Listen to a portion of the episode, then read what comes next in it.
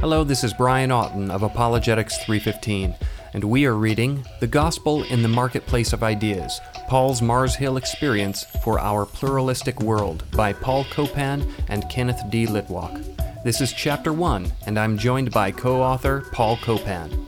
Chapter 1 is entitled Welcome to Athens. Paul, this chapter, Welcome to Athens, opens the book. Would you mind giving our readers an idea of what you're preparing them for in this chapter?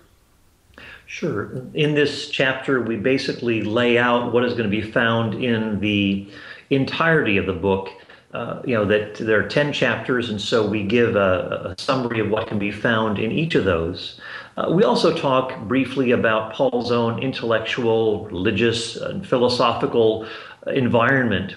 Uh, and we note, for example, how Athens is one of three intellectual centers in the Mediterranean world, along with Alexandria and Paul's own home city of Tarsus, which was a remarkable philosophical center uh, from which came many, you know, many, many who propounded Stoicism.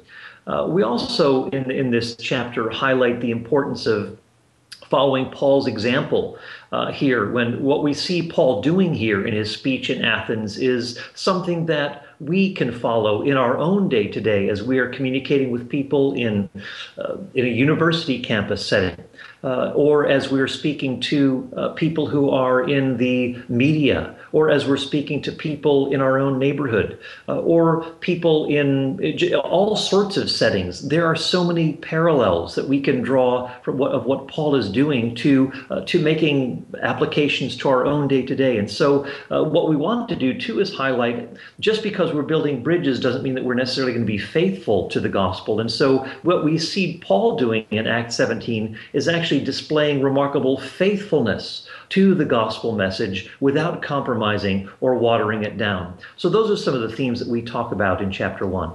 Thanks, Paul, and thank you for listening. I hope you will read along with Apologetics 315.